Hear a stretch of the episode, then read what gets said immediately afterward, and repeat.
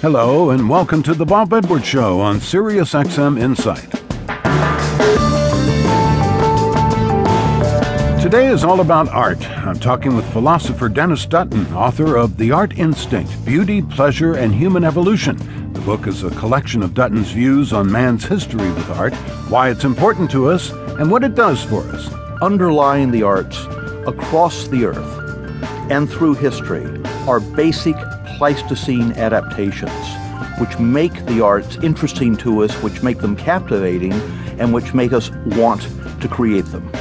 That's what we're talking about. We're talking about the hardwired, innate, genetic predispositions that people have to produce the arts.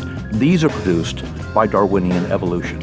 But first, I'll visit with artist Chuck Close and his friend and biographer, Christopher Finch. Close works from the wheelchair, yet paints very large photorealistic portraits. That warts and all uh, image, uh, this is why I don't do commissioned portraits. Uh, nobody's going to pay to have a nine foot high painting of them with crow's feet and uh, wrinkles and zits and. Uh, yet that's the stuff that I'm uh, I'm interested in. Close will tell us about his art and how he manages to work. You'll also hear him talk about the event that's what Close calls the spinal artery collapse that left him paralyzed. Christopher Finch's book, his second about the artist, is titled Chuck Close Life. Every artist should have Chris or someone like Chris uh, write about their work because it's a profound pleasure. Well, that's why I'm a writer because I look at things, uh, it might be paintings, might be other kinds of things, and I want to know about them, and the best way to know about them is writing about them.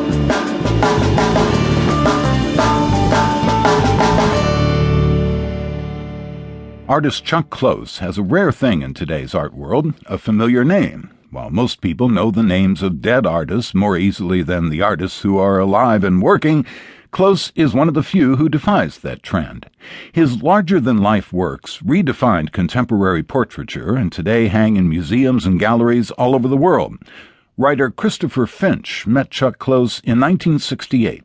Over the years, they've become good friends, and Finch wrote Chuck Close Work a study of Close's techniques and career. Recently, Finch finished the companion volume titled Chuck Close Life, and both men joined me to discuss Close's work and equally remarkable personal life. Close has been painting portraits for more than 40 years, and he probably knows the human face as well or even better than plastic surgeons. And after all of the time he has spent painting faces, he's come to the following conclusion. The face is a, a roadmap to the life lived.